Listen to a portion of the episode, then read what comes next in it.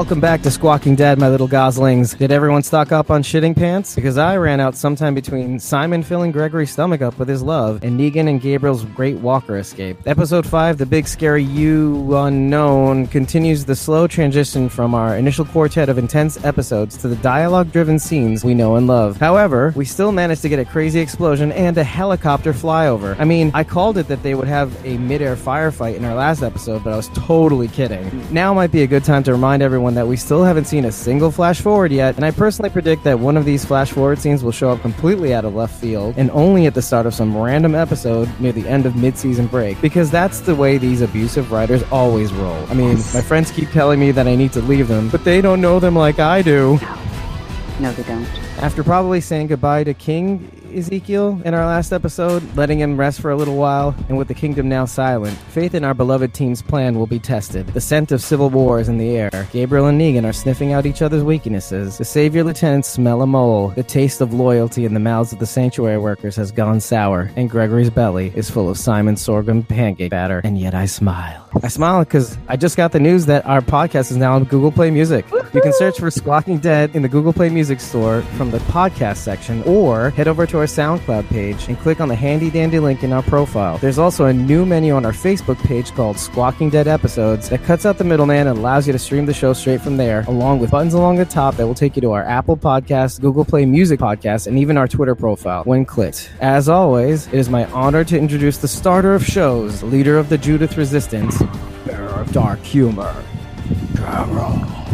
Ah, what an intro to live up to. Jeez, where to start? I think this was a pretty straightforward episode, but this is what I called it. I've been calling it for the past, what, two weeks? I was waiting for this Negan Father Gabriel confessional thing. The Catholic in me told me that this was happening. I could feel it in my spirit, and that's what we got. It wasn't to the full extent of what I was hoping for, but it was a step in trying to get a little bit more idea where Negan's coming from which I appreciated. But I did think it was interesting to kind of show a lot of dissension and mutiny in the ranks and not just between Rick and Daryl, but also just among the saviors too, which I thought was kind of interesting how they're experiencing similar issues on both sides, and also showing how, ironically enough, Negan and Rick seem to have similar mindsets of, you know, we, we can't just arbitrarily kill people the way um, it seems that uh, Daryl and Simon seem more okay with. Negan and Rick, ironically, are not. By no stretch of the imagination would I necessarily compare the two because Negan is very much a sociopath, regardless of that. No matter how you cut it, he is a sociopath. But it's interesting the parallels that they were trying to draw. I was like, all right, I see what you're doing here. Okay. But I thought it was a pretty straightforward episode. I mean, there were a few kind of like, hmm, what, what is this helicopter all about? Hmm, you know. But you know, we'll get to all the specifics of that. But I thought it was pretty straightforward. I thought I thought it was definitely a nice setting up for the next coming episodes for sure. Oh yeah, yeah, and even from the start of the show, the one thing that I called it's not a stretch of the imagination that they would actually start rewinding the show from the bat from from the beginning of the season. You know, practically what happened in the trailer. Well, it, to do that, we need to actually go back in time because time has moved forward like at least you know a handful of hours from the time you know Rick stormed the armory and Right. Kingdom stormed the well didn't really get to storm the chem plant, which which we called the heavy artillery ar- uh, warehouse or facility. So And I will say that I think that The Walking Dead does a good job of uh, illustrating time. I, I, I'm usually pretty clear on where we are. That they do a pretty good job of kind of making it like, okay, this happened at this point. When we, you know, we see Gregory talking to Simon, and you know, we kind of understand like, okay, you know, this this must have been when Gregory went there. And then when eventually they go out, when Negan and his lieutenants go out to the balcony, we kind of realize, okay, this was their vantage point from when Rick and, and the group attacked the sanctuaries, the sanctuary. So we have a pretty good clear, we have a very clear idea of where we are in the timeline. Right. As opposed to the first four episodes, where sometimes it wasn't very clear. Right. It was a little disjointed, very Yeah, and, disjointed. and nobody knew what was going on and where. Oh, where are they? And literally in our chats back and forth, we were kind of like, "Where are they here?" I'm gonna have to rewatch this episode Right. because I don't know what's going on, especially with the kingdom. I, I just don't know. Right, exactly. We weren't necessarily clear on what the missions were and where they were going and where what what outposts were they going to, especially because they had so many different factions of like, you know, the Jesus group and, you know, the kingdom group. And it was like, where are they all? What, what is the mission? What are they trying to hit? So I think that this episode was pretty clear cut. You know, okay, we're at the sanctuary. This is a Negan centric, savior centric episode with some Rick and Daryl also in there. Yeah, with the vein of Rick and Daryl. Oh, speaking of Mhm. veins, how many penis references, man? That's just Jeez. so, yeah. such a phallic-y, penisy,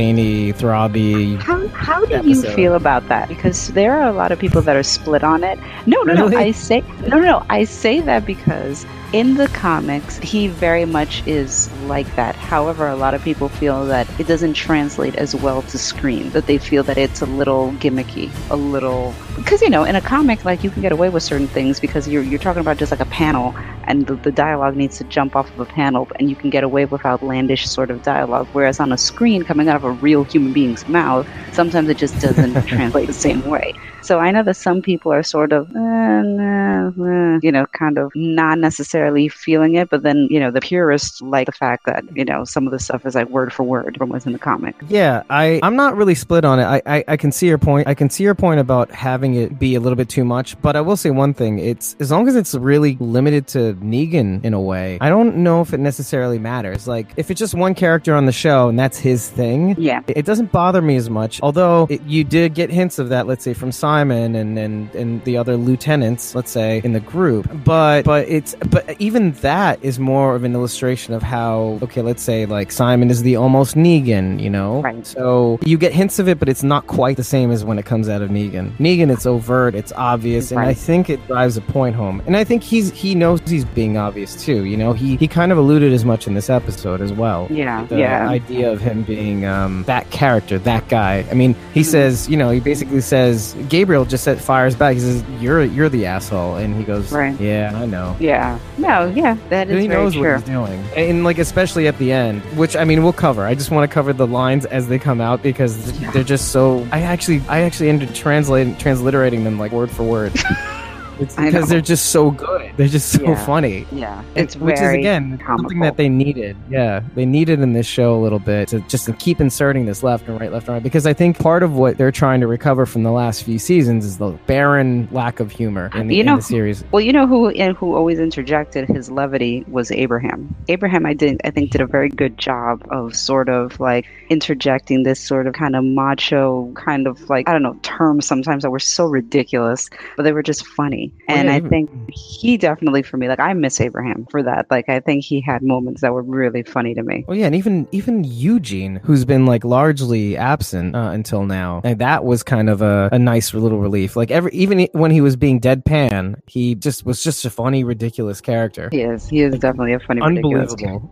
he definitely is. I don't know about you, but I was looking at the Gabriel in his church scene. hmm and basically saying, you know, what I fear is a fruitless death, and what I ask for Right. after you've given me so much as purpose. Is Right. there's a part of me that does not like that scene, and I'll tell you why. It's Okay. it's the idea that they've just inserted a concept just randomly for there to be a a vein, like this clear vein for Gabriel, like this clear Yes. purpose. I don't like having to say this. I do like it, but it, it occurred to me like after watching it like almost three and a half times that I'm like, oh wait, they could have maybe even done without this scene. They could You know have. I mean? I mean, I, the, the the show has been accused quite often of basically kind of like spoon feeding, you know, like the purpose of what they're trying to do. It's like I don't think it was necessary to do. You know, I think we get it. I think we've seen Gabriel's arc on the show, so it's like I would buy that. Okay, you know, he is looking to to to, to basically redeem himself from the coward that he was at the start, and basically make sure that even if he dies, that you know he's he's done some good, you know, beforehand. I don't need necess- I don't I didn't necessarily need it to understand that. I get it what they were trying to kind of illustrate. I was like, you know, I saw the scene and I was like, well, you know, what have I been saying? I'm like, Gabriel's not getting out of this alive. it's like, it's like every episode. so oh, he's basic- done. So basically, this was just kind of like, yep, Yep, of course. of Of course, course. that's about right. Who's responsible for this scene? I I really didn't need it. It just wastes my time. We know It what's going to happen. We know what's going to happen. It's like it wasn't. Yeah, it, it totally wasn't needed. You know, Oh. I I understand what they were trying to go with, but yeah, it wasn't needed Yeah, for sure. yeah. I mean, there there are like it's kind of like I was saying to you be, before the show. There, the show is fairly cut and dry in terms of even analysis. I don't really have too much, but what I will say, what lacks for subtext, it makes up for in cinematography and scene. Um, Yes. scene construction because the way that scene transitions, the way it's filmed, the way the camera pans, the close-ups to Gre- uh, to Gregory, uh, Father Gabriel. I'll get to Gregory, to Father Gabriel. He seems to have a lot of up-close face Yeah. shots in so many scenes, and he's such a pivotal character in this episode. And unlike a lot of people, I actually, even though Father Gabriel is not, most people would regard him as a throwaway character I don't think so. in so. some respects. Um, Yeah. Like, oh, I, I, why can't he go away? That feeling, you know. Oh, he did. You know. So, like, for me, I, I actually enjoy characters like that that are done in such a way that they disrupt the show in a way. Like, they, Right. they disrupt the progression of of a certain group, a certain character. And Gabriel certainly did that when he was introduced. Like, who is this guy who managed to live this long? Right. And then they meet up with this guy, and he's playing catch up, and he's playing catch up really fast. And of course, Yeah. you run into problems. But the way he comes about, he has his moments, and they're really sticky. But having the turbulent nature of him having to catch up the way he did, Mhm. and then reaching to this moment, it's kind of exciting to see. It, literally, the title of the show is "The Big Scary You," which is unknown, unknown, which is something Gregory says. And to me, Gabriel is the very definition of an unknown in that respect because of who he is. So I like disruptions to the show. I like sometimes I like those little annoyances. You know. Yeah, I do because I think it keeps you on your toes. You know, like I think that there are certain characters that you can pivot pretty easily, but you don't know necessarily what direction they go. I mean, you could pivot Gabriel in several different directions, you know, and I think that's what makes him interesting. Like you're not necessarily sure. You know, you always like have a bit of a doubt with him from his background, and you know, yes, he's had this arc, but you know, a lot of people kind of thought like, oh, could he be a mole or this or whatever? Like, I mean, he he definitely keeps you on your toes. So. I don't think he's a throwaway character either. I think he's an interesting character. I think he can be a frustrating character Yeah. sometimes, but I think that makes him compelling. Yeah, yeah. I don't think many people will agree with, us there, but No. but I, I, I- I do like. You have to appreciate it for for sure. You have to appreciate it, even though you're just so frustrated by it. You know, Right, sometimes exactly. But, you know, I I, I kind of laugh at people that get frustrated at Game Father Gabriel. I'm like, enjoy. yeah, he's So- still here. Sorry. Yeah. He's still here. Yeah, definitely. Oh yes.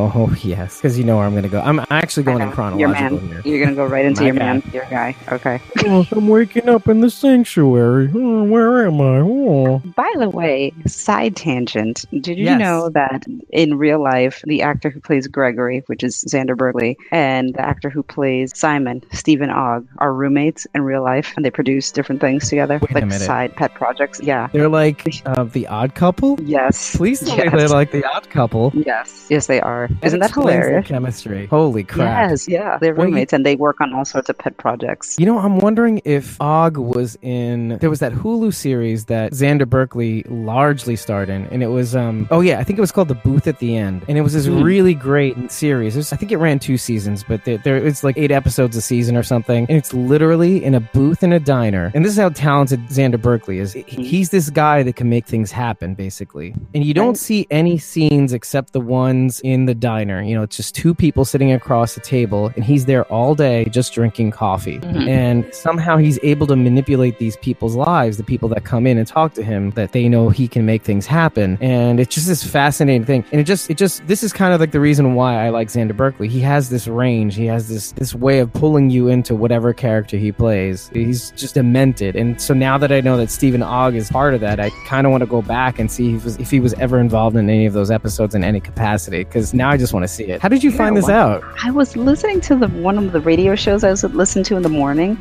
and they were talking about him, and they were and they mentioned how they interviewed him. One of them interviewed specifically Stephen Ogg, and Stephen Ogg was the one who told them that they were roommates and that they work on these projects together, this kind of stuff. I was like, wow, who knew? Oh my god, this is like something I'm gonna look up before I sleep tonight. You This is know. great. I'm telling you, it exists. It's true. Oh, that's it's Gregory and Simon too. Can you imagine? like a sitcom? Yes, Yes. of course. It would be like a sci-fi sitcom, like a very campy slash you know dark humor sitcom. But yeah, it would be in my brain. Something I'd invent. I think, but it but it writes itself. it, do- it does. Hence that scene, that scene with the, the wakey wakey eggs pen cakey. yeah, I mean, like this is this is their life, like on a regular. Yeah, that's literally Simon does it. I, you know what? I can see Xander doing it to Simon every day, and then Simon, oh, I can't wait to get into the scene because you do this to me every goddamn morning. Right, right. Yeah, you know what? You're in, you're totally right. I could totally actually see that. Actually, Like I, I do I do love this scene though because it's like Stephen Ogg is he's such a bizarre creep or, or the Simon character the right hand man. He's he's menacing without being overtly menacing. Like there's Right. just something menacing about him. suggestively Yeah. menacing. yes. He's suggestively menacing by not anything that he's he's not overt in anything he's saying. He's not threatening but there's just an air of menace that gives you that fear that you don't know what this guy's capable of at all. Yeah, because there's a lot of love on that tray. A lot of love. A lot with So- the sorghum. Again Yeah. with sorghum. Yeah, fill your belly up with my love, and then you'll solve it. Like I wrote all these lines down. I'm like, oh man, this is delicious. Just love on a plate. Oh, and then soon to be in his belly. They Don't do know seem to I like- feel about that. They do seem to like pancakes at the sanctuary though. Didn't they make uh, pancakes for Sasha, like her last meal? I think it was like pancakes that they brought her Oh. over when she was in the cell. Well, they may Again have even the- mentioned that it's sorghum too. Yeah, You never know. because she was at the hilltop before she, they left to. Um, she left to um, yeah, she the was. sanctuary. That's right. should be familiar with these pancakes.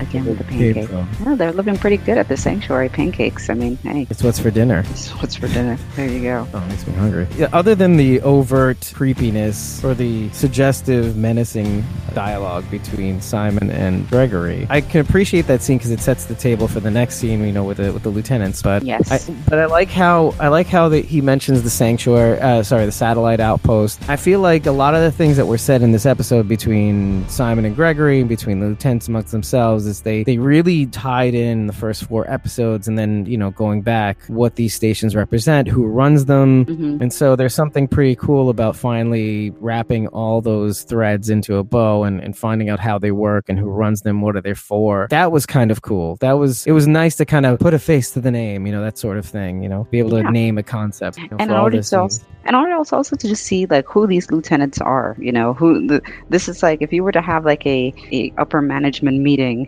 in the conference room this this seems to be negan's cabinet of members here you know so it gives you an idea of like okay who's who are his closest in in command and it's okay so these this is the team right here the upper so echelon. Yes, I do appreciate that Gavin consistently seems just not not into this at all. He's just Very sort of passive. very passive and like as soon as like they open the door to the balcony he's like jesus christ when they go out and later on in the episode when like they hear about the workers basically revolting he's like oh, again he's like oh god i'm like this guy's this guy is just ugh, he's he is Like, over do I have to do something? Ah, Yeah. man. He's like, "Ugh." You know, he's one of those. You know what? He's middle management. Yeah. You know, he's middle management. He's just trying to do his job, and now he's like, oh god, I have to deal with this. You know, He's I like get it. he's like the dude at the post office that after every person he takes, he just takes he just takes a little lap just to piss off the next person. Just kind of like, ah, just, I just do I have to do this job? Yeah, Eh, yeah. Five minute mandatory break. You know, like he doesn't want to have to do this. he doesn't want to at all, at all. Yeah, I mean he'll do it. He will do it. He won't like it. Begrudging, begrudgingly so. He I think that's when he gets mad is when he has to do it. when he has to. Exactly. Simon makes him do it. Yeah. But yeah, I love the little dialogue between Gregory and Negan, you know, and Simon in the middle. There's I something so appreciate menacing about it. I did. I did appreciate that. I think this is what I was talking to at the start. Like, you definitely got at that point a very clear idea. Like, there also seems to be like a little. I, I'm trying to. I'm curious to know what the origin or what the backstory is between Negan and Simon. Because when Simon tries to interject and kind of say, like, look, you know, we'll go in with a show of force, we'll kill all these people, whatever. And Negan mentions something like, "Are we backsliding?" or something like that. It's like, what is Backsliding here. yeah, I'm like, what? What does that mean? What What happened in the past that you know are we backsliding? I, Yeah. I, am curious Yeah, about well, let's talk about this for a second because a lot of some people have theorized, and I was theorizing it as at, at the moment because actually, I mean, I called it back when we were talking about it in the first show. How I had always perceived Simon as kind of an almost Negan. Mhm. You know, he has he has the authority. He has this. He doesn't have quite the authority. obviously. He doesn't have quite the charisma, let's say, even. He is certainly charming. You know, he certainly Mm-hmm. has an appeal about him. He's affable. You know, he, he he's approachable. Actually, he's probably more approachable, and maybe that's a slight weakness, but it doesn't it doesn't harm him in any way, you know, as, Mm-hmm. Yeah. as far as we can tell, because he does his job the way he does it, and he doesn't do it, you know, he doesn't he doesn't try to shoot for the goal. He's not a, he doesn't look to be ambitious. He just he knows what his role is, and he just goes for that role. You know, he does what he's gonna do and is at the best of his capacity. So what what some people had theorized and what I'd kind of thought from the beginning was that it seems to me that he may have been the original leader, let's say, of this group of of, of upper echelon people, Hmm. and uh, you know the people that basically provide the workers with sanctuary, which is obviously something we're gonna we're gonna get to in a minute because it's big. But Very interesting. That's an interesting theory, though. yeah, yeah. And- or that there was at least some sort of incident where he was given more power than he previously had. Like maybe he had more authority in the Saviors, maybe even before they were called the Saviors. Or maybe he did run things and Negan kind of just took over, you know? So it's a prevalent, it's, it's a prevailing theory. I mean, that's what I think. I mean, I think there was some sort of capacity or some sort of mistake that was made as a result of trusting Simon or giving Simon that level of responsibility. Mhm. So what, I mean, Interesting. what do you think though? Because you must have, I feel like you must have some thoughts on that because I, I mean, I, I, that dialogue did not, you know, didn't go over my head either when he mentioned, like, oh, the guy who was in charge before. I don't think that's throwaway dialogue. Very few, right? Very few dialogue in The Walking Dead is usually throwaway di- dialogue. It's usually stated for a reason. So I think eventually we'll kind of get a little bit more info to, like, when it was, when he says who was in charge before, like, who was that, you know? And I wonder when you when you say that now, it does make me wonder, you know, what the extent is of Negan and Simon's back backstory is. How far how far back is their relationship go? Have they known each other for a long time? I don't know. You know, You know what I like even, th- not even thought? I thought I just thought. Sorry to cut you off, but No. I was even thinking, could this even be some sort of you know Caesar, you know Julius Caesar situation where Negan and Simon planned a coup, you know, because the guy that was leading them previously kind of led them down a stupid path, you know, and maybe that's the highly possible. backsliding, Highly you know. possible too. I mean, I think both aspects are very much possible. Yeah, I, I would kind of lean towards thinking they could have been in cahoots to, to do a coup. Simon, the way he made it seem like in his dialogue with Gabriel, he made it seem that whoever was in charge before uh, let people be weak, and Yeah, Simon seems was. whoever it was, and it seems that Simon is, I would say, almost maybe possibly a little bit more ruthless than um, Negan, in the sense that he seems to have a little sympathy for, well, you know, these people are innocent people, so you know, he seems kind of like, well, whatever. If we have to go in and like kill all these people, then we have to do it. Whereas Negan seems to be more like, nope, nope, you know, that's wasted resources. Like we need more people. So maybe Simon wasn't necessarily the leader from the past group, but I couldn't buy it that they were part of this group and they decided like, well, this guy's just not doing it. We need to kind of take charge. I can see that. I well, let's totally even see let, that. let's keep going with this this people are a resource thing. Like I love this line because I just want to repeat it because I'm going to be a cliche like in every podcast. So people are a resource, money on the table. People are the foundation of what we are building here. So I you have to really kind of examine that because something that you said is the people whereas Simon might think that people are an obstacle, people are a hurdle, people get in the way of what we want. It's not about what we want. People are the means to which we can get what we want. And this is like Negan's philosophy. So Mhm. I mean, people are that natural resource. We are nothing without them in a way. You know, if we can't make them feel like they're important, relevant, and take care of them, we're not doing our part of the deal. You know, and and and and if we're not doing it, they can't keep doing what we need them to do for us. You know, which is the most important thing. You know, obviously. I mean, as a resource, I think it's the seat of their power, and it's it's a precarious one, albeit. You know, like they're making the pro- they're making promises of protecting these people Yes. you know, they're they're fueling the workers, you know, they're, to keep running the machine. Right. You know, and at at some point there has to be a fall off, a drop off point to where they can't really commit to those promises. You know, at some point it's it's gonna run out. The way they're doing business is it's it's it's a model that's that can't is not sustained. sustainable. No, Yeah. it's not a sustainable model. Yeah.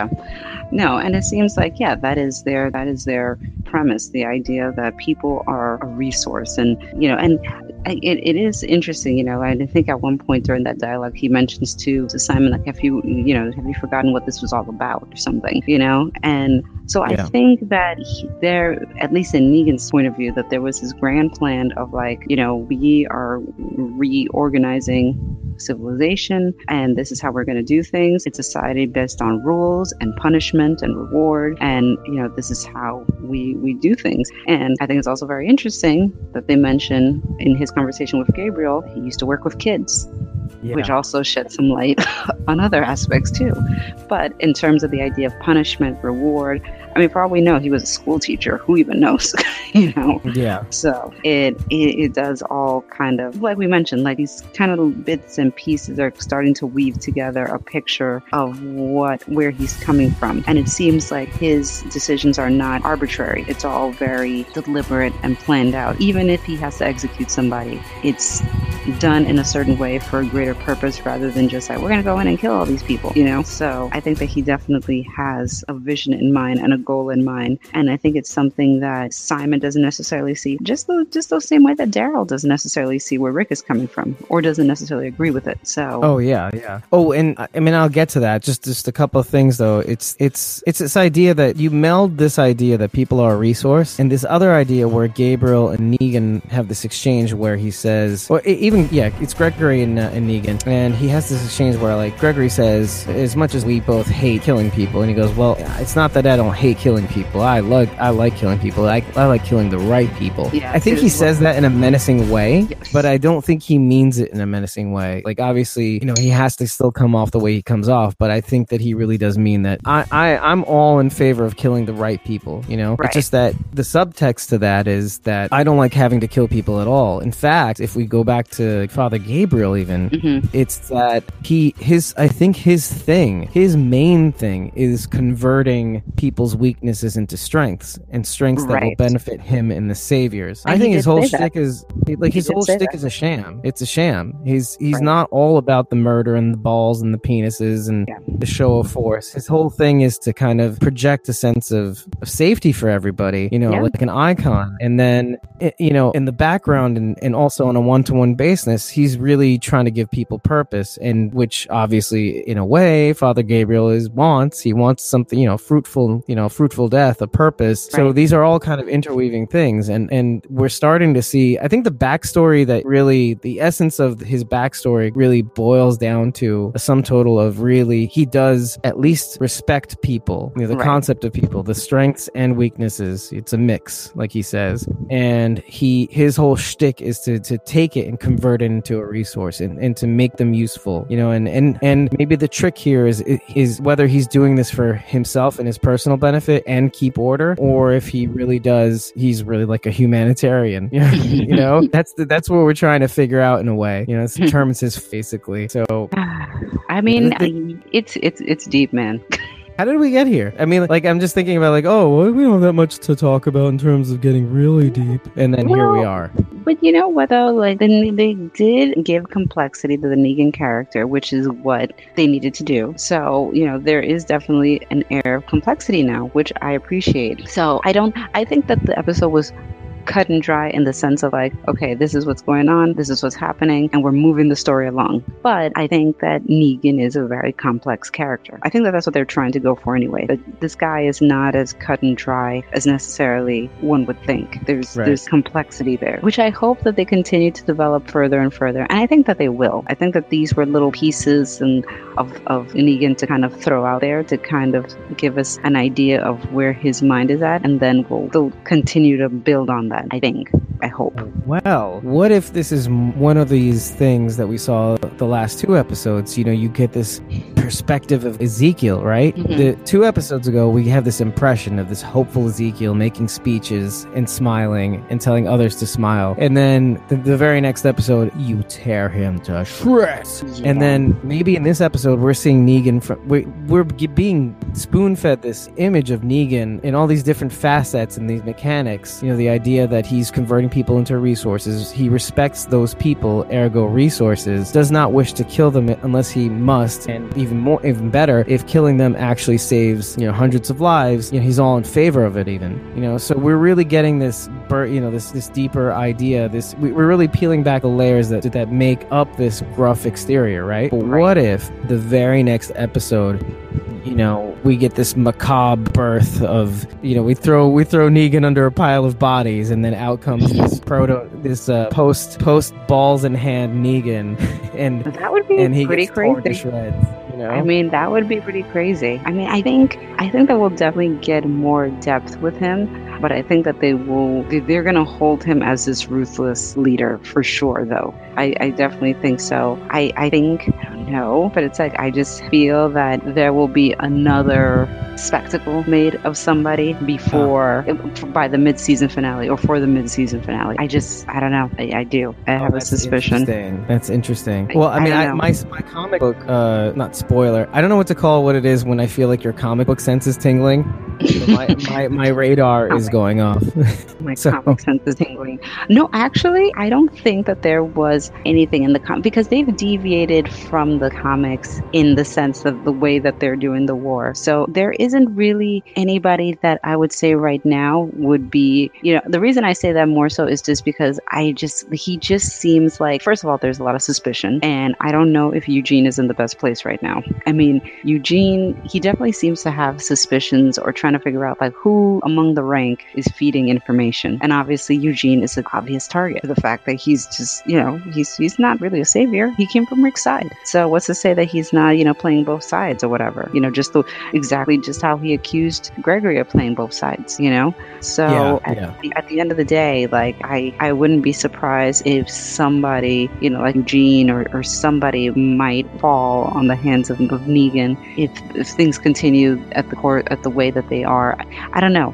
But at the end of the day, it doesn't. It's not necessarily a comic book spoiler because Eugene doesn't die during the during the war. Eugene in the comics does not. Eugene in the comics survives and keeps going. And but however, what I will say though is that the Eugene in the comics is very different from the from the Eugene on the show. Like the Eugene in the Hmm. comics is is a little braver, is a little bit more kind of uh, stands his ground. Where you, Dr. Eugene Porter on the show is uh, not not the most uh, brave individual. So I don't know. I mean, again, he's one of those characters that I don't necessarily know what they could do with. You know? I don't know. Yeah, I mean, they know. could they could completely throw us a curveball and just and just completely change this character because there's deviation and there's complete surprise, which in a way would be in the show's best interests if you think about it. To not ha- see even let's say Eugene suddenly being killed, you know, to not see that coming, that would be bananas. And I don't think it would actually hurt the feelings of comics readers in a way because yeah, there have been subtle changes, but this could be a good opportunity to go into the big, you know, the big scary you, you know, the big unknown, you know, to to be able to put these characters in a in a in a situation where that we can't couldn't have possibly predicted, you know, Right. especially using comic knowledge and especially even looking at the scene, it would be the most obvious thing for Negan, just just on a logical standpoint, to really Right. suspect Eugene, right? Right, exactly. But- From pure logic.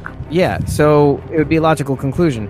Part of us thinks, oh, that's not going to happen because it's so obvious, right? So obvious. but then having it happen, that would be, and having it in, in like you said, the most spectacular way, where it, it's, and like he even says, it's the right, killing the right people in the most wrong way possible. You know, Right. it's it, that would be, you know, like watching Glenn and Abraham all over again, Right, and exactly. in such a way that it, you know, that that it would just rock the entire universe. You know, Right. ratings would go through the roof. So I'm not suggesting that they do that.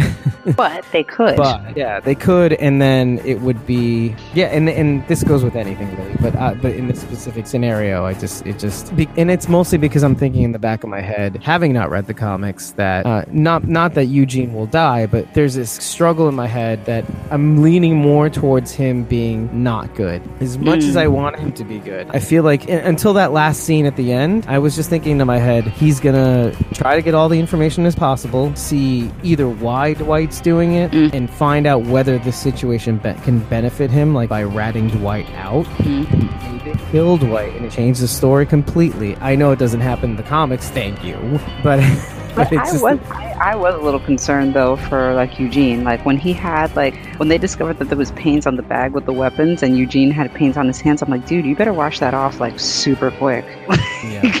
Yeah. Talk about Oh, I wasn't like, even thinking that far. My, he was looking at Dwight a little Yes. weirdly, like he put it I together. better like I better rat him out Yeah. before they they just default to blaming me, you know? Right. Yeah, he definitely figured, put two and two together and realized, okay, Dwight's the one who's the, the, the mole in the group. I just got to figure out if this overall, and he's to give Eugene a little credit. I mean, he's a smart guy. We, we talked about this in the first episode. He he's a pretty smart guy. You know, there's there's he's probably trying to do like fifth dimensional chess here. He, he, even though the most obvious choice would be to rat Dwight out for his own self interest, I don't think it's that simple. He's probably thinking of the ramifications of doing so. Like, okay, Right. I rat Dwight out. Who's to say that I can't be uh, the very next day? I, I automatically still become uh, primary sub- suspect number one again. You know, Yeah. even though Dwight's gone. You know, so Yeah. you're damned if you do sometimes, you know, and you're damned if you don't. So again, Eugene is probably thinking of this scenario like left, right, and center. But then now we have, as of the end of the show, we ha- we have a Father Gabriel that's in that holding cell, and he's asking for the doctor. He's saying, "You better get that doctor out of here, no matter what." And Right. that really that really throws everything into whack because as much as Negan wants uh, Eugene to solve the situation at the sanctuary, a situation that is has ramifications that go far beyond people's lives, you know, it just it's a matter of again the resources and getting the workers to kind of quell down, right. you know, and, calm down. And to do that, they, it's the idea that the saviors have to save them. You know, they have to do their part of the job Mhm. there's a lot going on here that can can go wrong. Does he abandon that what Negan says? Does he get the doctor and take him to safety to the hilltop for, for Maggie? So yeah. there's a lot going on here. Like and and really it can go in so many different wild directions at this point. So Yeah. Oh, no, it's man. it is it, and that is that is something that quite honestly is related to the comics without getting too into it. Dr. Carson is a a major player in the comics. did I so say Carter? No, I think I you said- said it right. I, I- thought- oh, I thought so you said- said Carson. I thought I said Carter. Uh, so I guess Dr. Carson. Okay. Yes. Oh man, because I'm thinking So- of Downton Abbey, and never mind. I watched Down- Downton Abbey, and there was a Dr. Carson, and I will not bar- bother Walking Dead fans with that. Oh, that's very different. show. Yeah. Yes, thank you. I'm so glad you watched it. okay. like I thought I was a crazy man rambling into the ether. No, Um, Not in the least. Okay. oh, so you said Dr. Carson is, is a very important character on Down um, The Walking Dead. Downtown Abbey. uh, I'm sorry. podcast. Yeah, no, he he is in the comics, so I was, and I suspected that he would be on the show. Especially because of the fact that when they captured Dr. Carson, it was made like a big show. Like, oh, we're taking the doctor and we're bringing him over and all this sort of stuff. So it, it's it, it was made, and and also like quite honestly, you can tell which actors are kind of like throwaway actors and which ones are like going to get more screen time. Personally, I'm like, yeah, this is a doctor, but this doctor kind of has like MacGyver-like qualities or looks to him. I'm like, this guy is going to be like, qualities. yeah, I don't know. Like he seemed like as you choke on your like beverage. like dying. I'm just imagining No. Richard Dean Anderson taking the role of that post fact. That would be awesome. yeah. I I'm Dr. die. Carson, even though you met I me would- earlier. If all of a sudden they like get him for like some random role on The Walking Dead, people are gonna like pass out. Yeah. I will lose all bowel functions at that point. They'll be Sorry. like, yes. They'll be like, yes. They'll make people will like lose their minds. They'll be like, yes, this makes total sense. This is exactly the kind of person that you need in a zombie apocalypse. Like a MacGyver. yeah. Yeah. I, for me, it'd be hashtag soiler alert. Spoiler alert. Oh my gosh. I'm waiting for the, the canned laughter. Oh, it didn't come up. Okay, whatever. I ain't, I, ain't ma- I ain't mad at you. Anyway, so But yes, he seems. This Dr. Carson definitely has some sort of qualities that made me feel like, eh, we're going to see this guy again. So the fact that Gabriel mentions you have to get that doctor over to Maggie makes me feel like, okay, this guy is, is, is going to be a piece of the fabric of the war. hmm. That's my thought. You know, and as that thought travels to the hilltop, let's say, just for example, I think having a doctor there would be beneficial to the peacekeeping situation in Hilltop. And just having one there and having the saviors that have been captured know that now they have possession of the doctor, this expensive football of a person that whoever has this doctor, and there's no other doctor that we know of, has a, s- a certain amount of leverage, you know? And, and as we're talking about leverage, you know, we see the garbage people have been approached by Yes. Rick. Yes. And this was the last play that Daryl was talking about when they Yes. when they parted ways. Like, you're gonna play this last play, and he's like, "Yep, yep, I don't wanna, because they I suck." I knew we were going to see these damn people again. I just want to understand their backstory. Like, why? Why you're not using prepositions? Like, I want to understand, like, where this, like, like, it bothers me. It does. There's silly talk. yeah, it's just garbage talk. Garbage, Garbage. talk from garbage people. I Trash to, hipster. but I want to understand how these people have access to a helicopter. I want to understand this. Okay, so the chopper thing is particularly interesting to me because in my notes I freak out a lot when I see it. yes. I, I, I literally write martial arts fight, car chase, explosions, and now a helicopter. I'm like, this is like taking a, a the page out of like a John Woo or James Michael Bay. Cameron, yeah, Michael Bay, you know, type of film, and I'm like, things you'd go. never expect to see in subsequent, you know, sequential episodes of The Walking Dead. Um, black helicopters. Here we go. yeah. Well, I mean, we've seen. Uh, well, I've seen since I've seen Fear the Walking Dead. I've seen helicopters, and I know it's only you know a couple months or several months after the the apocalypse started. Right. In their But- case, yeah. But having the fuel and and the pilots available, uh, there is something about that that's a little unnerving after let's say a couple years, I, I suppose. In this, you know, down south, the heat. Yeah. I mean, I wonder when I saw the helicopter. I mean, we've seen other scenes where, you know, we see like army personnel and things like that, and we've seen it lately. Like, I mean, a lot of the weapons that.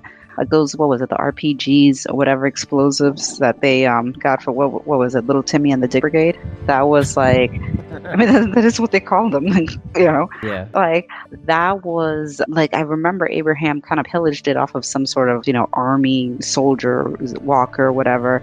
And even when Michonne and Rick had their little kind of side mission, when they were the looking to get em- the carnival that had these kind of like random dead you know soldiers with weapons or whatever. And Michonne mentioned like something happened here. I wonder if there's any correlation with the helicopter and these like soldiers. Like I I wonder. I mean, it might not be because obviously in the case of something like this, then obviously you had like the army and forces trying to kind of defeat, you know, these this this threat. So it may not be at all related, but I wonder, you know, if there's any correlation. Yeah, I mean, you, you obviously have a force out there, and yeah, we uh, we have seen RPGs. I mean, we even saw like a, a, a nice amount of weaponry when what was his name When- when Rick finally met Morgan again for the first time, or for Right, the second yeah, yeah, I guess. So it's there, it's out there. It's just a matter of getting it, and and obviously the Saviors have been stockpiling this stuff for a while. uh, So the helicopter just doesn't seem well, and, and that's the other thing. They mentioned a flyer in the lieutenant's meeting, I think, with Negan, or Mhm. when Simon, I think, mentioned that. Well, like worst case, we'll take a flyer over and and and you know just just kill them all. And I'm thinking Mhm. that's what they're talking about. Maybe, maybe and that's after- what it is. Yeah, and if that's the case, maybe it's on loan from the the garbage people. Maybe that's you know they have that in their junkyard, which is stands to to what possibility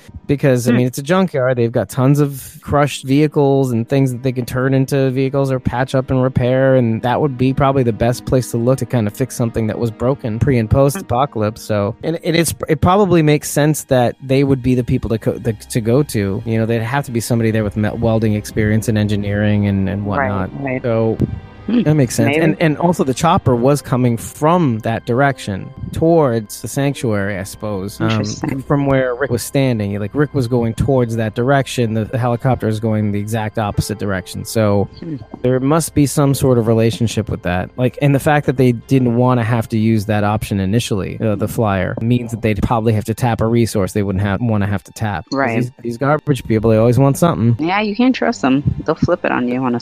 they'll flip out on you on a switch. Don't know how to speak good English, but you know they certainly know what they want, even though they can't express it properly. No, not in the You fight least. now. I guess fight means sex. I don't know. Yeah, I was. I was very surprised at Michonne's reaction there. I'm like, God, Michonne, you're just gonna let this shit talk like that? But okay, alrighty. Just just let it roll off your back, man. Just let it roll off your back. Just get out with your skin. Yeah, she she she did. They just barely made it out alive from that. Yeah. So I'll be curious to see what happens with these garbage folk.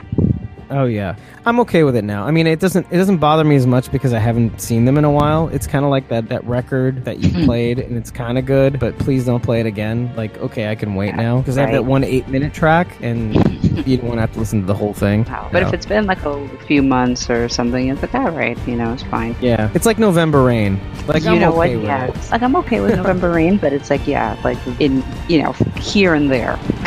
Yeah, No. not like the way they were playing it back when we were kids. Like, No. oh, again, eight minutes. Come on. it's like they used to play that video all the time, every day that thing was on. No shame. No shame. No, I mean I loved it at the time, but I mean yeah, that thing was like eight minutes. So there's one thing that I want to just throw out of the way, and that's I'm like going back towards uh, Gregory Negan again. It's I love the relationship they're having with this political character. As much as Negan likes, as we know now, uh, does value people. There's something to be said about his reaction towards a politician. Like on the one hand, oh, I could totally waste this guy. This guy is antithetical to who I am as a person. Right. You know, there's an el- there are elements in a politician that are clearly pleasant and present in Negan. Yes. You know, the the idea that you need to kind of manipulate people into thinking your way in order to Right. to push an agenda, right? Right. But I think that Negan tries to at least tries to uh, appeal to the better their better nature to to actually access something that benefits them, right? Whereas Gregory just will just say this is the way. There's no other choice. You know, he'll be affable. He'll make false promises, and I think that's what really burns Negan up a little bit. There's just it's like all the bluster and none of the backing. Right. You know, there's no way that Gregory can. There's no force behind his words, and that's what like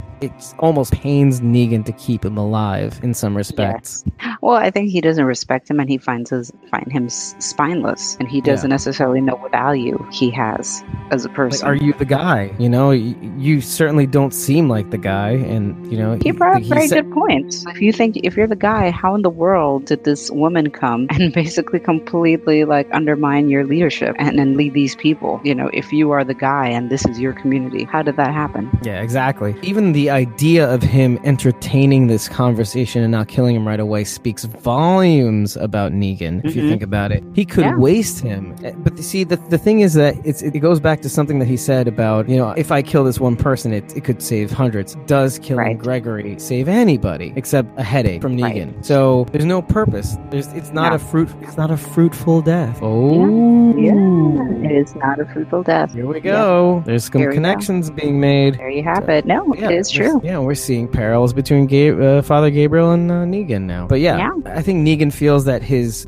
the usefulness that Gregory has has almost run out. Like he's wondering, you know, and maybe this can be used in maybe Gregory can be used in a different way. And by the looks of it, I think they're trying. And we know where Gregory ends up, Yes. right? Yes, we do. We And know so- basically where we know from the timing where he all ends up. So I wonder. I really do wonder what the deal is. You know, what's going to happen with, with that relationship. Yeah, no, I do. I do wonder. And I think it's very interesting how Simon really backs Gregory up. I mean, which is kind of makes sense why he was so indignant when Rick invaded the sanctuary and he kind of like tried to make his little stand of like, oh, the hilltop and whatever. And, you know, Jesus like, oh, the hilltop stands with Maggie or whatever.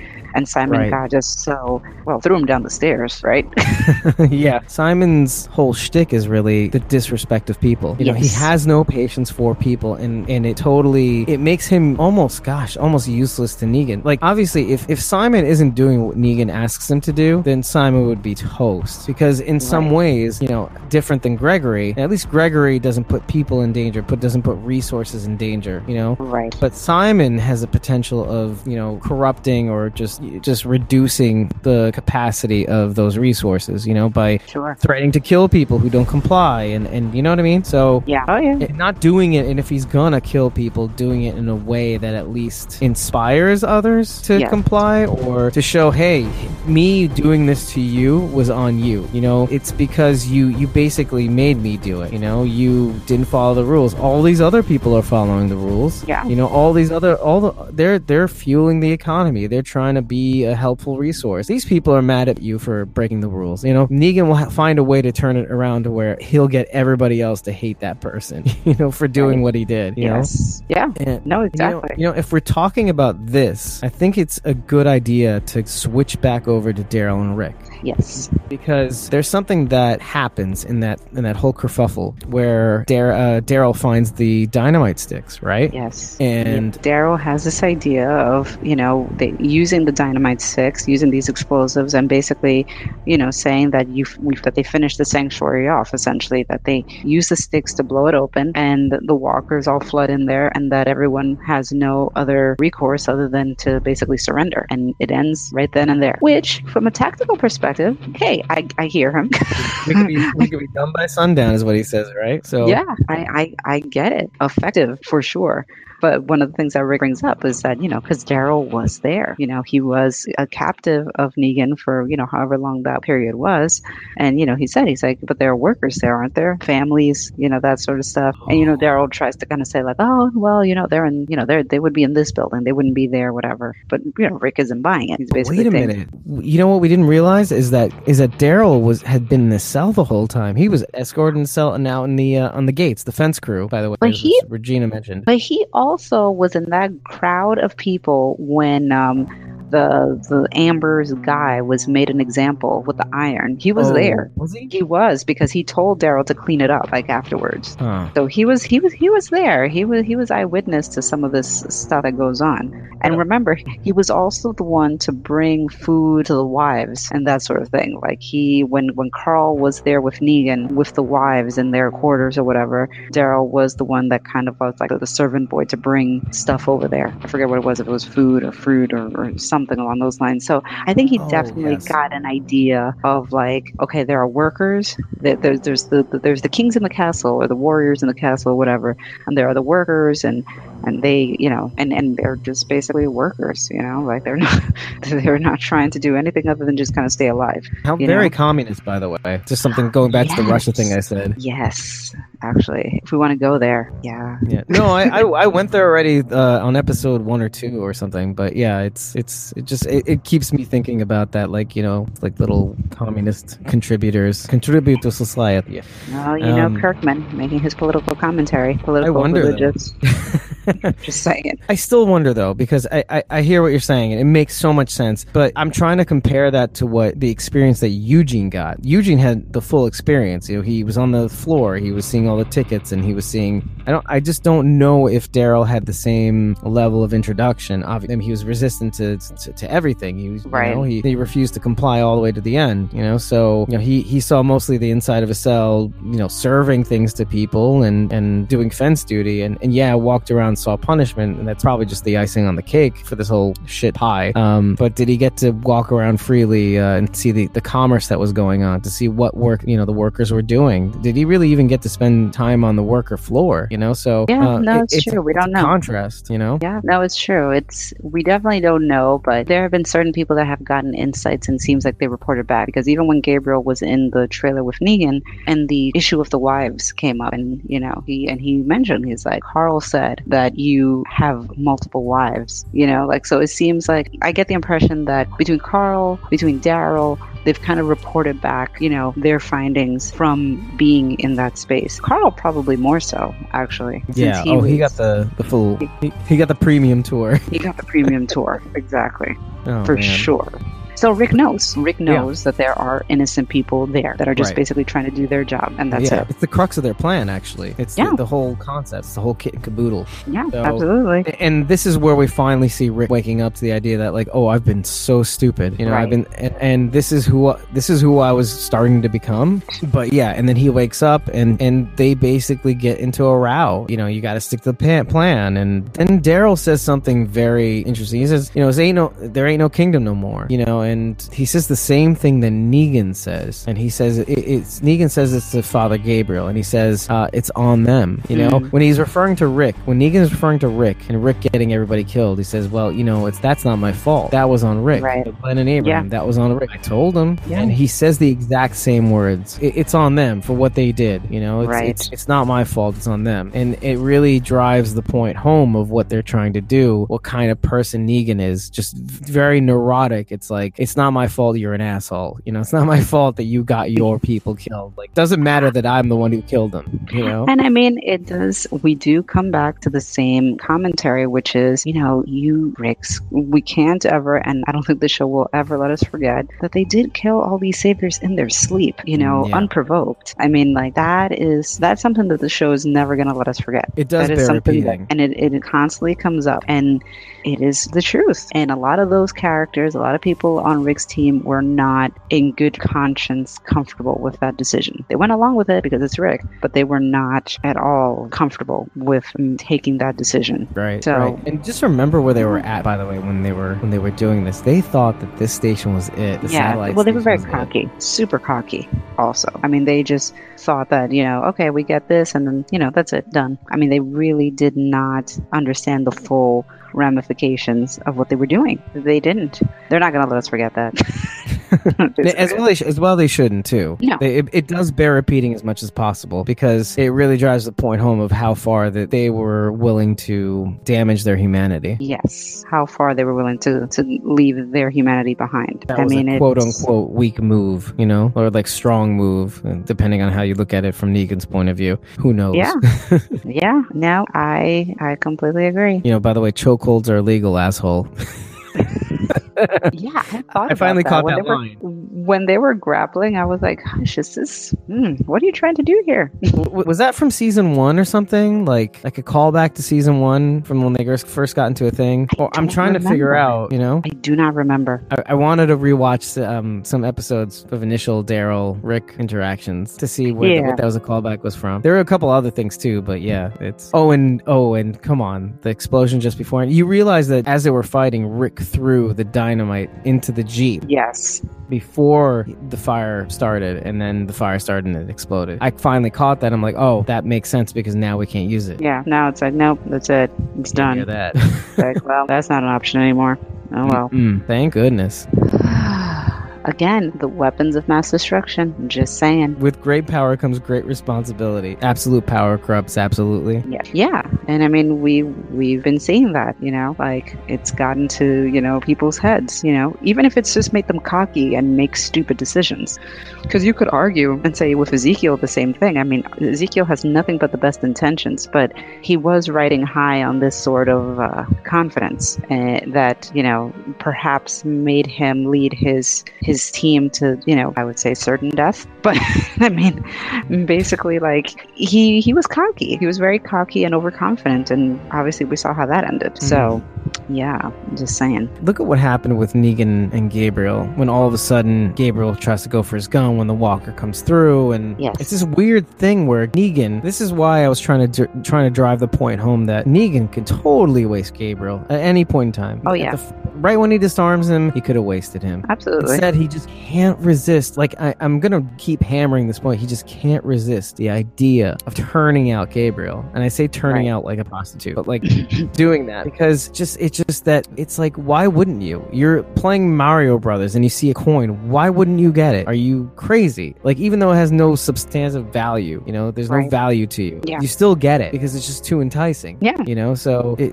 it's this idea that, and then again, when when Gabriel grabs the gun and shoots at Negan, Negan bats it away, and then he says he, he just keeps pushing the confession angle, and it makes me think that Gabriel is on to him. If you really think about it, Gabriel must be on to Negan because he keeps pushing for the confession. Because part of I think there's this interlocking play thing. Negan wants to give Gabriel that fruitful death, you know, so he's trying to spin that weakness into a positive. positive, and I think Right. Gabriel's onto him, so he keeps cat and mousing him right and Yeah. manipulates him to not kill him in a way. Like he just, I'm this so broken and I'm so begging for this confession. Which, by the way, in some ways, I feel like Father Gabriel isn't as hokey as he's making himself appear to be in front of Negan. Oh, Think yeah. about it. I Like- think so. I think even the little smile he gave him, where it's like, "I'm here, you know, to take your confession." I'm like, it was pretty confident of, of Gabriel, you know? Like, I was very surprised by that. Very, very Yeah. surprised by that. I do not know what he's thinking. Like with Gabriel, like where the thought process of the the character. Yeah. I, I just don't know if he's if he's putting something on, if he's being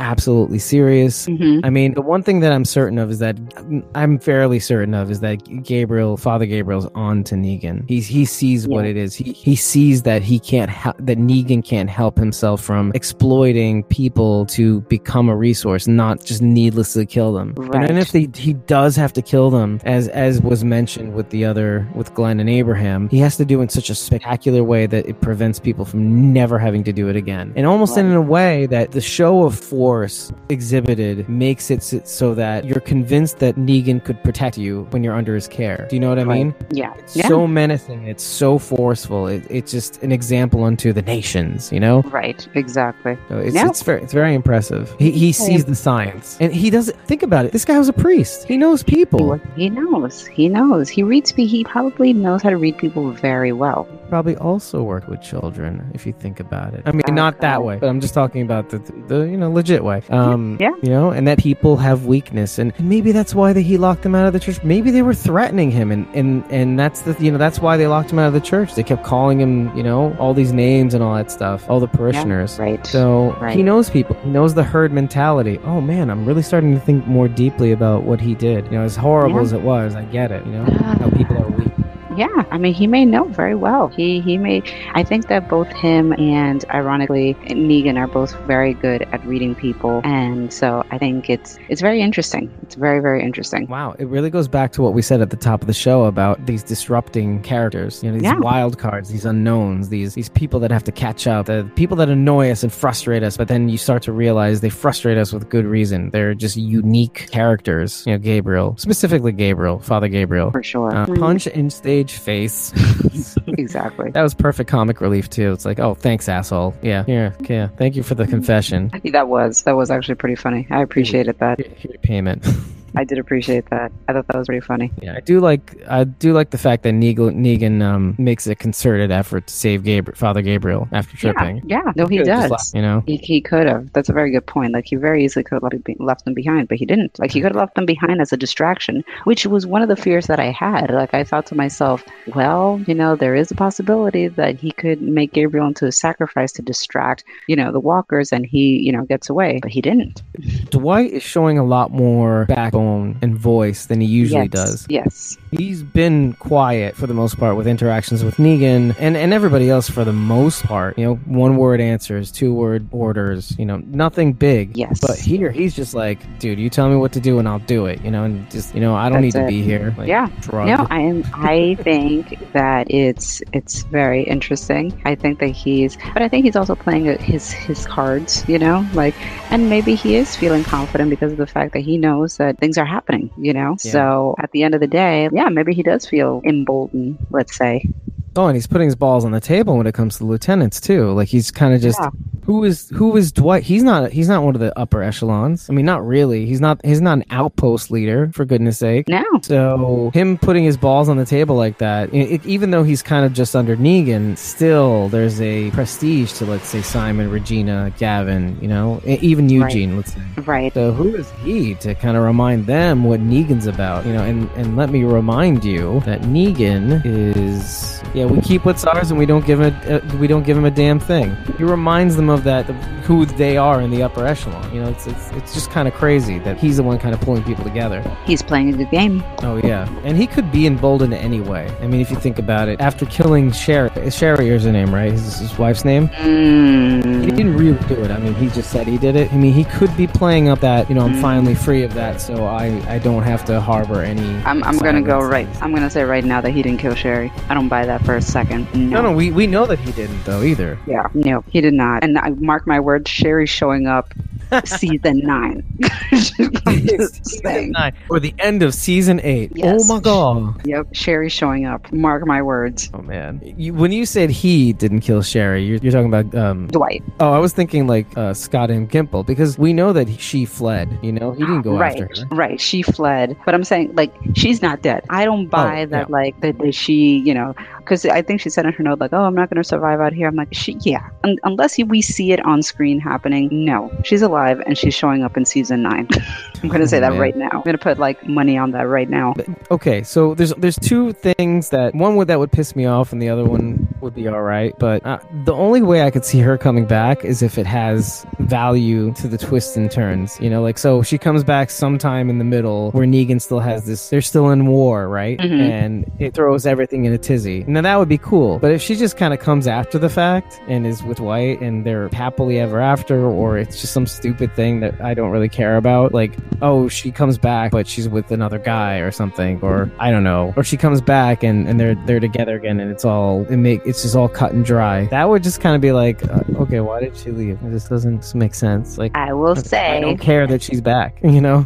for those that have read the comic, Sherry does play a role. I'm just going to leave it at that. I'm just going to put that little, put that there. Interesting. That's all I'm going to say. Now you're gonna have to blog about it. And Yes. I'm never gonna read it. Yes, it's kind of sad. I really do want to read it, but I'm I just have to keep that perspective. I know. you know? I'm gonna put like red tape all over him and be like, "Spoiler, spoiler! Do not read past this point right here. Right. Don't read it." These are the topics I'm talking about, and that's Thanks. it. Goodbye. So don't read past this point. Or like No, it, will just say, "Dave, don't read past this point." Dave, don't read past this point. Just stop right here. Everybody else will get it. Don't need to smooth them a spoiler alert. In general, though, with this show, unless somebody is killed on screen, I do not. I, w- I would not make assumptions. I, I still say with Heath. Heath is another one. Season nine. He's showing up. Heath is showing date, up. man. Yep, season nine. You don't think he's gonna show up? You don't think either of them are gonna show up during this war? I don't think Sherry's going to show up during this war. Heath, maybe. Maybe Heath. But I just don't know how they would bring him back or where he went. I don't know. So it's like I'm not necessarily sure. But they, but yeah, but they probably, well, I was going to say they probably don't want to wait too long to bring him back. But at the same time, they brought Morales back. so, you know, they could bring him back in like season 14 for all we care. You know? They kind of brought Merle back in a weird way, you know. Yes, that is true. That is true. I had this Yeah. weird flash, by the way, when they were mentioning Negan mentioned the previous guy in charge. Did you get a flash of the governor for a sec? Yeah, you know, like sometimes I In do periodically, like you know, and and sometimes it's just based on comparison because a lot of people obviously compare, like, oh, who who's worse, the governor or Negan or whatever. So that would be a very interesting parallel, wouldn't it? Like, Allowing people to be weak. yeah, hmm. And how weak was he? yeah, because the know? governor was not weak. Hmm. I mean, the governor was another psychopath, but uh, No, but in a way, he was weak. I mean, he wasn't putting away these the, the Walker heads. You know what I mean? He wasn't using his strength. He was just tethering He- himself to these remnants. yeah. His daughter, I think, too. Right? That was his daughter. Yeah, I mean, I think that's the thing. I think that this is something that, and th- I think this is why a lot of people have complaints with the Negan character because with the governor, they did kind of give him some depth of character where, you know, he, Like you know, obviously, yeah, like a kind of reason behind the madness of like where it's coming from. Like, I mean, if you think about it, we saw a lot of the governor, like in terms of like his daughter and how, you know, he was still keeping her even though she was a walker because he couldn't bear, you know, like killing her. His relationship with Andrea, even the, his relationship after you know kind of going off on his own or whatever and, and all that like so i mean you got a lot of background to who Oh, yeah. the governor was and i think that they haven't really done that as much with the negan character.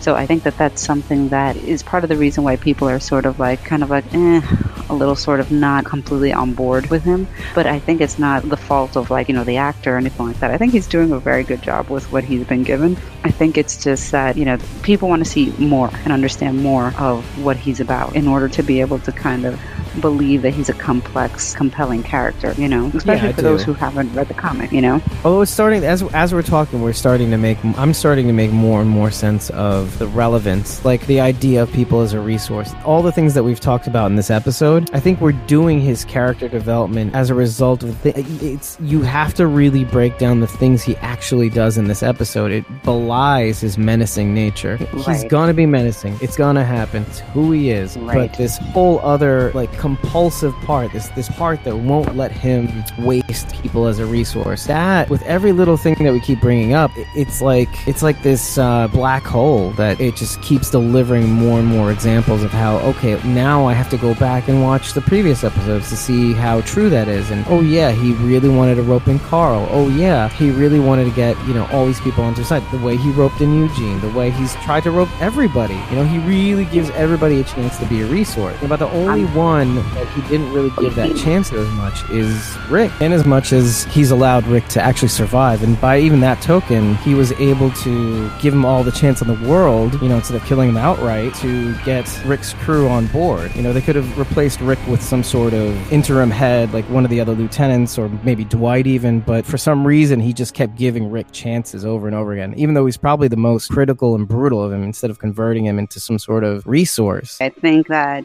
Rick is the first formidable opponent that has kind of leveled the playing field. All the other people he's come across have been pretty much submissive. Yeah, to like him. Gregory. Right. Or came to be submissive like Ezekiel, where, you know, he basically sized him up. I, I, I personally feel, and maybe we'll find out more about this in the future, I feel that Ezekiel's story about how Benjamin's father was was was in a raid where, where they were overcome by walkers, and I don't believe that either. I think, as you can tell, I'm very skeptical. I'm like, nope, not believing that story. I believe that that was probably Ezekiel's first run in with the Saviors, and that's when he lost potentially Benjamin's father, who was supposed to be this seasoned fighter and this and whatever. Someone like that wouldn't necessarily just get killed from a walker incident or something. I mean, it could happen, obviously, but I, I just have a feeling that's the case, and Ezekiel probably realized the full force of the Saviors at that point and struck a deal, made a deal, Right. and it worked for some time, obviously. And I think he even said it's like it's it's an uneasy peace, but it's a peace. Much like they took out Glenn and Abraham. You took out, out a really seasoned fighter, probably one of the best fighters that they have, and then Oh, Glenn yeah. just to give him a little misery. Right. No, absolutely. widow. Right, Yeah. exactly. And I think that I think that Rick is the first person who has not broken. He hasn't broken him. He tried very, very hard. Carl, right? hmm But he has not broken him, and he is essentially his counterpart or his peer that is giving him a run for his money. And so this is a very, very different opponent than he's accustomed to. Right, because he could have he could have given it uh, the Alexandrians, let's just say to let's say Regina, at where the kingdom has Gavin Mm-hmm. and the hilltop has Simon. So you know what makes Ale- the Alexandria different? What makes Rick's crew different? And then Negan's like, this guy's going to be a problem. These guys are seasoned Right. fighters. All of them know how to fight, All of which them is know like to another topic unto itself, by the way. Yeah, no, it's very Yeah. true because that is not the case for these situations. I mean, you see that, you know, this is something that Rick has pointed out quite, you know, all the time when they first got to Alexandria that these people just were not at a capable point to be able to survive because they've been kind of sheltered, you know, from what was going on behind like these walls. Whereas like Rick and his team has like moved from like location to location, whereas they've had to, and as for a certain point was like, you know, living like in the woods after the prison fell, and it, well after Terminus, I guess I should say after Yeah, Terminus, they were kind of like in limbo for a little bit until they, you know, eventually were found by Aaron. So they have had to survive. They they know how to, and they and they have. So they're a very different opponent than Negan's used to. He knows that these are not people that are just going to just submit. That that's not going to happen. And I think he's very clear about that, especially now. Oh yeah, yeah. That much is clear. And, and not only that, he's rallied all the other like the hilltop and the the kingdom to really fight against the saviors, which kind of puts his whole top heavy philosophy slash organization at risk because Yes. it's all top heavy management, and then you have all these other people that are under him that are Mhm. depending on the few people that can fight. Now, Yeah. so interesting. it is very Oh. interesting. I think that Simon's days are kind of numbered. I know we mentioned this before, Okay. but specifically when the workers were revolting. That was very interesting, wasn't it? Yeah, That- yeah, that that, was- whole exchange. That whole exchange was that whole exchange was very in- interesting. Um, I love that Gavin is feeling very apprehensive about everything that's going on. You can tell that Gavin is very apprehensive. He knows that this is like a, a pressure cooker situation. Yeah, he Uh, doesn't know what to do. No, no, not at all. Not at all. I wonder how he got to his point. like Gavin, it's kind of like one of those guys like at work that you're like, how did you get here? But yeah, middle management. Yeah, middle like you management. Said, you literally said middle management. I it is. It's middle management. But no, like that's what I he definitely is feeling the pressure and he is very apprehensive of what's going on. And with Simon, I think that Simon, yeah, I definitely see Simon with issues with the workers because I mean, the workers signed up for this in exchange for what they'd be getting. You know, they are the workers, but in exchange for protection, in exchange for the resources of food, water, shelter. I mean, the basics essentially. Yeah. And you know, And now you're right, and now you're seeing that okay, you know, the power's been shut down, or trying to preserve, you know, supplies or goods or whatever, and the natives are getting restless. And I think that Simon and Regina's approach is very, very volatile to these workers, and very kind of like we're up here, you guys are down here, literally down there. They, I think that they were telling them to get back to their like I don't know if it was yeah, exactly where presumably it's it's it's hot. I guess they were saying that it's very hot. Oh, because the AC was on. Yeah. If I remember right. Yeah. AC in the apocalypse. I know.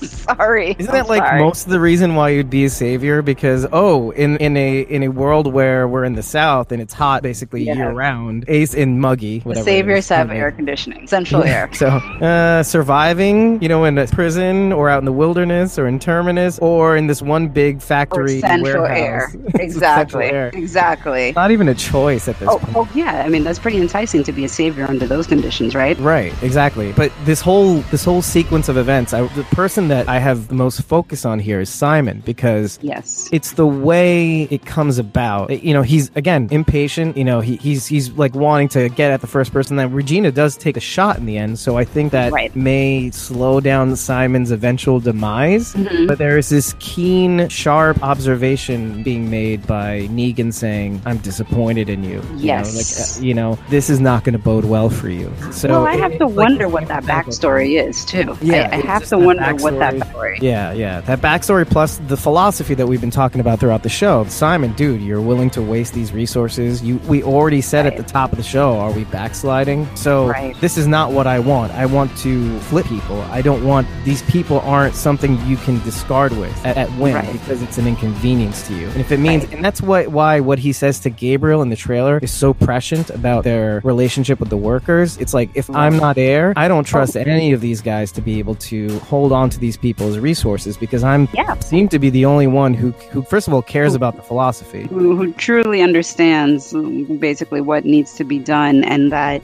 killing is not necessarily something to take lightly. If it has to happen, it's, it's like we talked about before. It has to happen. It has to happen, but it has to be in, in order to save numerous others, like killing Right. one to save many others, but not just arbitrarily killing for the sake of killing. And he said it himself. He's like, if I'm not there, this whole thing falls apart. Yeah. And I mean, that's exactly what we saw. It was like, you know, jackals just basically like ready to tear themselves apart from the inside. And I mean, these people were grateful to see Negan alive. I mean, Oh, yeah. they they Thank literally thank God for you. Like they were grateful to see him because he is he does maintain law and order. He maintains law and order. He provides for them, and so it just proved the point that he was making to Gabriel that he needs to be there. That Negan And- would make a better Trump. Is what you're saying. He's I- law and I- order president. Yeah. Oh, God, I, I know. I, I think that, yeah, I think that Negan definitely exudes more uh, presidential behavior, I guess. It'd be a communist country, but you know, be- yeah. make America but- run again. Oh, Something. I don't know. Jeez, that's sad. No, I think the worst comparison I heard was when they were like, well, you know, it's like the country's starting to be governed, you know, slightly better than maybe Cersei Lannister would. I was like, oh my God. It's a sizable improvement from Cersei Lannister. It's sizable enough away, but very like in the grand scheme, kind of close. To, kind of close to. Still in the same umbrella. oh yeah, and, and the, on the same umbrella of tyrant slash whim whimsy kind of thing. Like, Ah, yeah. eh, on a dime, I can just you know hurt somebody, and then oh everybody will love me. Yeah. Oh man. I thought it was interesting Gabriel's pushing of the confession, but specifically in terms of his decisions with the wives. When he was kind of saying, like, you know, Carl said you have numerous wives, and, you know, that that's, that's because, and you can tell he was kind of walking away from him, like, sort of answering him, saying, like, oh, well, these, you know, these women have a choice, you know, it's, it's, it's trying to justify, you know, his decision because it's, a, is it a choice? I mean, how much of a choice do they have? I mean, like, what are the repercussions if they don't take you up on that offer? I mean, Exactly. you know, basically like, did you have a wife before this? And, you know, he has to basically kind of collect, collect himself and say, you know, Lucille, give me strength. So th- that, that was a very touchy subject. He had to kind of step away from a little bit and Oh uh, yeah, the himself. Lucille give me strength is, is a perfect example of that. I really want to convert this guy, but I really want to kill him too. Right now, yeah, Right exactly because he touched a raw nerve. It was very interesting, and I think like we got snippets of his background for sure, and I'm sure we'll we'll get more.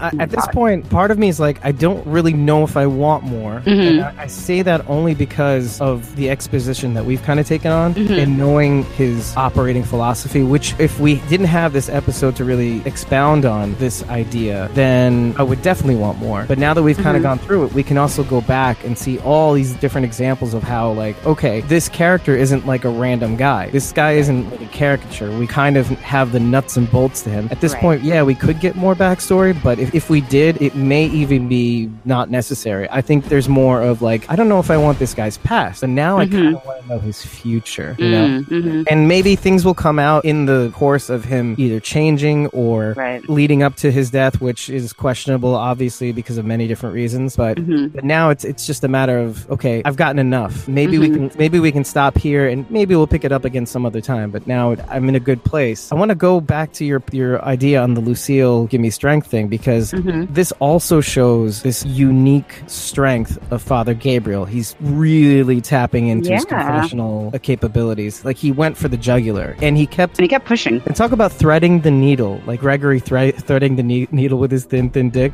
Gabriel knows how to do it. He's literally threading that needle. You know, he's finding the spots. He's really hand weaving himself into Negan's psyche and trying to pull out the one thing that he can Yeah. just tap and then also pull a Negan and not try to flip him, but try to kind of at least unnerve him enough to see that there's value to Gabriel. It's like this weird, caduceus kind of, you know, where the snake eats itself kind of thing. Like, Yes. If I do this, Negan will see value in me. But if I do this, it'll ta- it'll get me closer to him. He's walking that line. Yeah. He's definitely walking that It's line. like they need each other. He's gotten himself Yes. to a point where they actually they can't help but get each other. It's it's Right. really cool to see if you really open your mind to it. Yeah, no, I think so. And I think he basically proved himself too. Like he wasn't, you know, again, none of them are weak whatsoever. So I think he really kind of proved how strong and how brave he is by being persistent and going straight after him. And I think that probably earned him some respect, I would say. Oh, for sure, for sure. So it actually does kind of bring us up to the gore thing now, the, where they're going Right. up to, to just breach this horde uh, between them and the sanctuary. That's and like a favorite trick they like to do on this show, isn't it? Like Yeah, every every season or every couple of seasons that comes up. It's like we're gonna cover ourselves in zombie guts and we're gonna be able to like walk through the herd Yeah, like for a a certain season. point of time. Yeah, it's like once a season. like in Fear, that. in Fear of the Walking Dead, they do this a lot. But I've in- heard about that. Yeah, in I've Walking heard that Dead, on they Fear, do that. Yeah, I've heard that in Fear the Walking Dead they do that all the time. But before they do that, there's one thing that was said that makes the end scene where Gabriel's in the shivers, and that's Okay. he's saying like all these bodies are out in the sun and they get all roiled up in this heat and the guts Mm. gross and man, you could get really sick from this. I've seen it. He's like, oh, I'm from Georgia, so I don't really get that.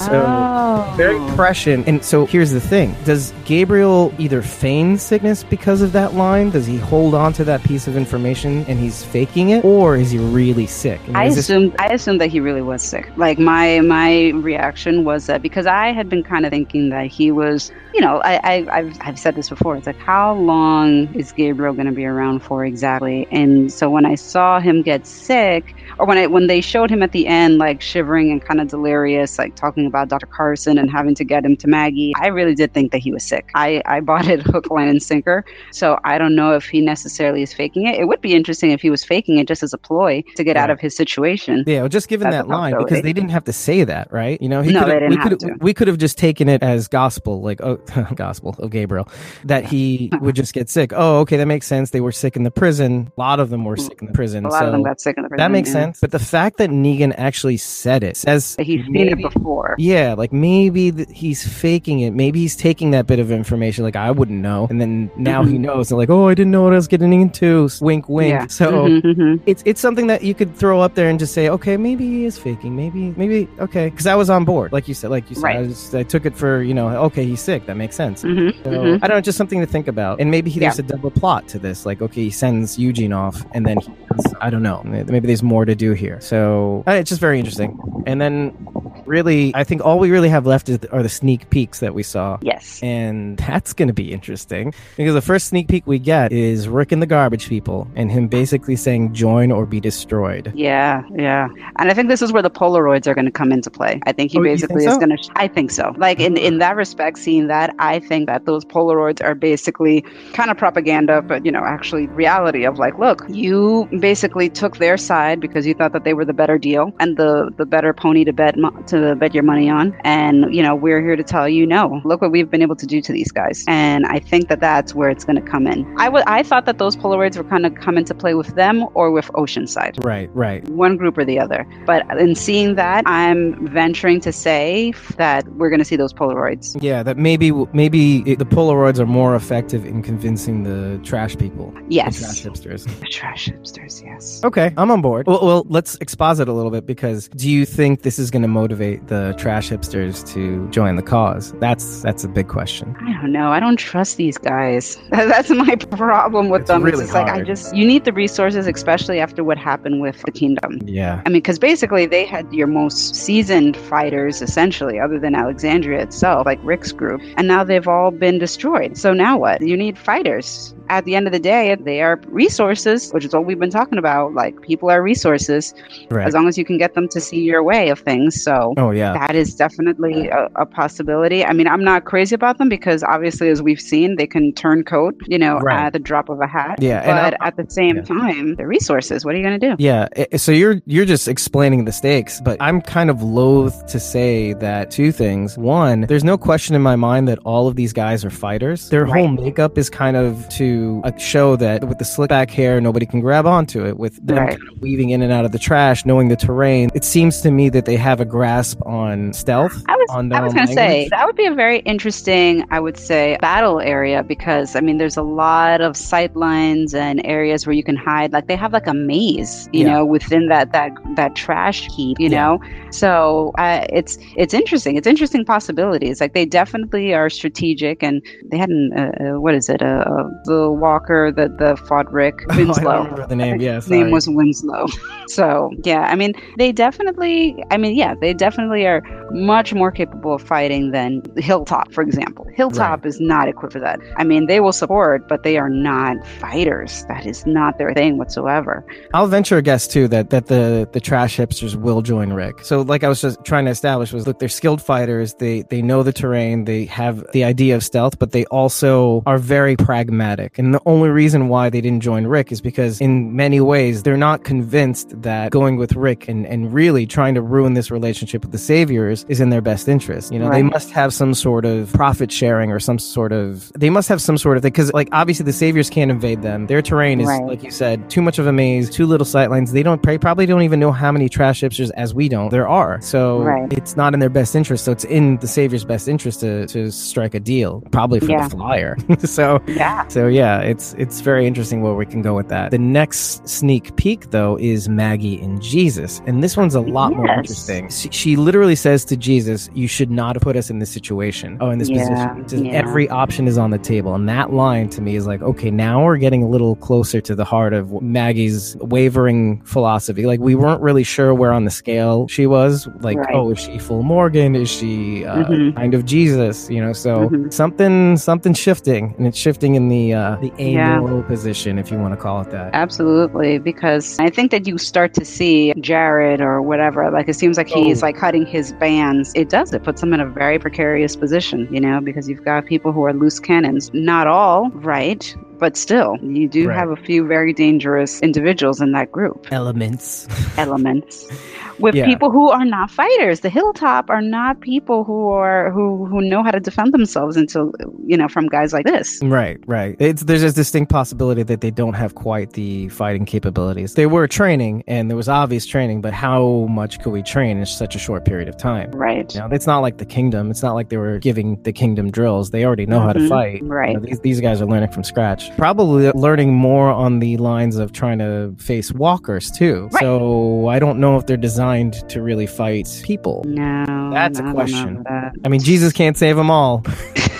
couldn't couldn't help it. Couldn't help I mean, throwing I it in that- there. I mean that literally, but also, you know, Yeah. he's got some fighting moves, but still. Maybe we get to see them. Hey, how about that? You never know. That'd be cool. I've said before it would be great to see because it's one of those. I I, I think that the the Jesus character really hasn't been tapped into as much as they could. So I'd be curious to see a Jesus Maggie conflict and where that's happening. We still don't know where Morgan is. Morgan left. Yeah. and he's yeah, just. I'm convinced he's not coming back for a while. Yeah, he while. He might not come back until some some moment where he needs to jump in and save the day. And Maybe. Ah, Maybe self sacrifice too. Who knows? I could see that. I could Yeah, see that. they- would do it in a way that's kind of poetic, if you think about it. Like in the way that he says he can't die, there Yeah. has to be some sort of written way, story wise, where he can die, but only in such and such circumstance. And that would be Yeah. kind of cool because, oh, technically he can't die, but he can kill himself or something. I don't know. Right. Something yeah. like I could that- definitely see that. For yeah, that would sure. make more sense. Yeah. So And you know, he he's been there for so long. He's such a pivotal character that